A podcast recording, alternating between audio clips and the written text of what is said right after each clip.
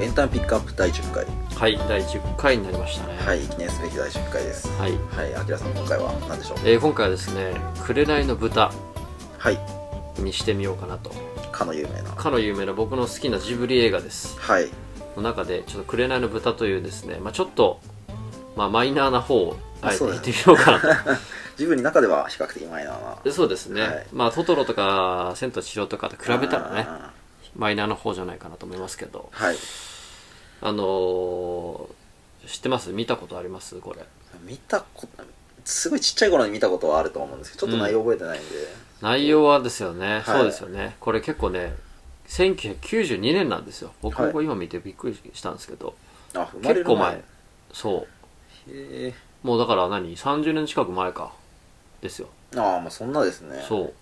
あのーまあこの映画ねあのーあんまりこうジブリと言ったらこれっていう感じの映画じゃないですよんね、うっんうんていうのもやっぱりこう「千と千尋」とか「ハウル」っていうようなやつって結構子供から大人まで楽しめますみたいなうんうんで一方でトトロとかポニョとかって子供向けみたいな切り分けでいくとああこの映画に関しては完全に大人向けの映画なんですよ大人向けなんですねそうです大人も子供もっていうよりも大人向けっていうもう完全に大人多分子供が見てもあんまよくわかんないって感じへえの結構珍しい方のはいえ映画なんですねはいあの風立ちにももしかしたらそのポジションかもしれないですけどねああだからなんかやっぱそうですね見たことあるはずなんですがあんまり印象に残ってないイうメージがあんります、そうですねはいじゃあちょっと具体的にあらすじをご紹介いただいてもはいいあらすじはですねはいあの舞台は第一次大戦後の1920年代ぐらいのイタリアアドレア海なんですよよ結構渋いですね、うんはいで暴れ回る空賊相手にはい賞金稼ぎをしている主人公のポルコロッソはいは自分に魔法をかけて豚の姿になったというですね、まあ、おー飛行機乗りなんですよああなんかいきなりそうなんあそういう設定だったんですねなんかそうですだいぶハードボイルな設定なんですねそうですよなんか結構ね全お然全然男臭いというかねうん知らなかった分かってなかったですねこの辺そうなんですよ、である時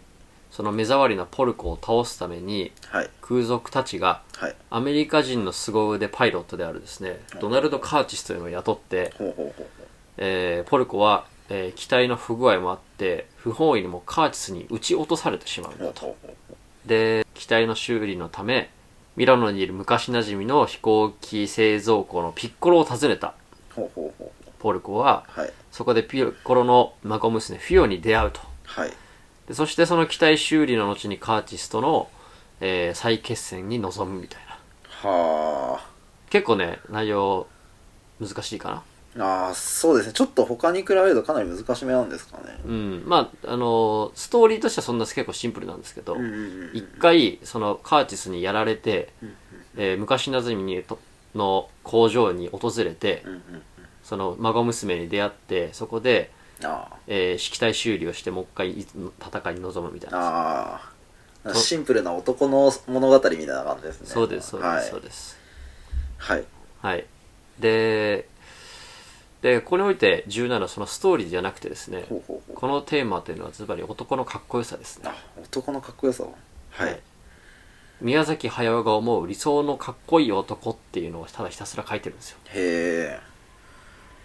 じゃあちょっとシンさんにね聞いてみたいんですけど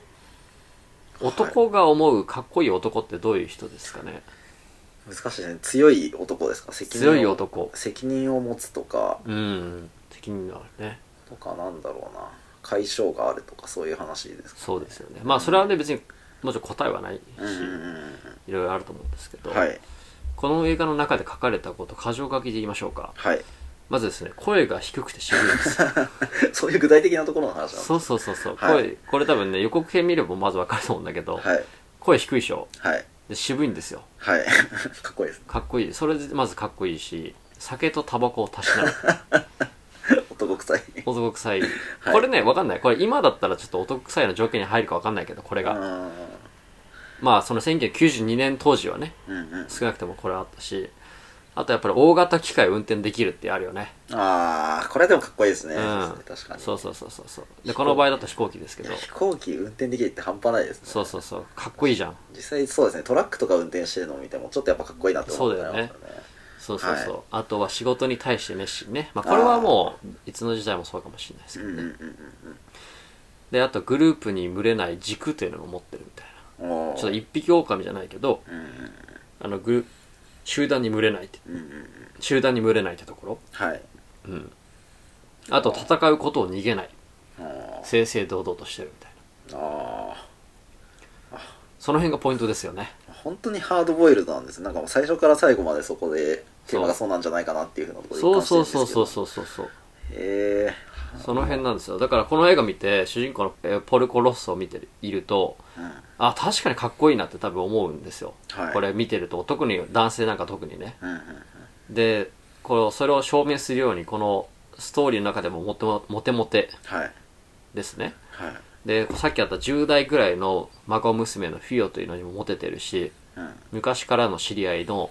まあ、30か40代ぐらいのジーナという女性にもモテるんですようんで要は年齢関係なくモテるというわけですよねうんうんまあ羨ましい感じですけ どねボソッと骨が漏れる感じですねそうそうそう羨ましいじゃないですかはいでやっぱりそういうかっこいい男ってやっぱね、うんさっきさっきみたいな条件持ってる男ってやっぱかっこよく映るんだなっうていう、んまあどう見てもかっこいいですよねそう男が見てもかっこいいだし、うんまあ、女性からもかっこいいと思われるところなのかなみたいなね、あうん、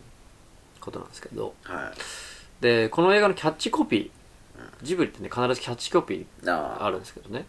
これ予告編とかにもあるんですけど、はいかっこいいとはこういうことさって 言ってるんですよもうズバリ言ってるんですよねそうそうだから本当にそれ本当にズバリ言っててへえだから繰り返しになるけどそう映画の中ではただもうこうかっこいい男になるための教科書ともいうようなああ多くのエッセンスが詰まってるんですよほうほうほうほはいでやっぱりじゃあねそのそれらに共通していることは何かっていううとはい全て全部内面的な要素ってことなんですよねうんうん要は性格だったり精神的なものだったりうんああソフト面ですよはいだから要は外見がいくら、うんまあ、豚みたいな外見であったとしてもなるほど男というのはその内面的な部分がかっこよければはあそういうふうにかっこよく映るんだよとそういうことなんですねうんそっかそれでまさにそうかまさにそのために豚そうそうそ見せうるっていう話そなうんですそねうそうそうそうそうそうへえ要は外見じゃなくて内側を磨けとうんうんうんかっこよくなるためにはね、はあなるほどうん、そういうことなんじゃないかなと思ってるん本です当よ、ね、にその通りですよねそっかもうなんかちっちゃい頃に豚だからかっこ悪いやみたいに浅く考えてた頃の自分はまだまだだったんだなとうんそうですねいうふうなことを今ちょっと思いま したねそうそうだから中身ですよ、外身じゃなくて中身をああなるほど大事なのは中身だと、中身ですねうん、じゃあちょっとこれを見て男のかっこよさを学んで、外見よりも中身を磨けというふうなこそとうでですねはい、というふうな内容ということでよろしかったでしょうかあはいそんな感じですねそういうふうなことですねはい、エンタメピックアップ第10回テーマは「紅の豚」でした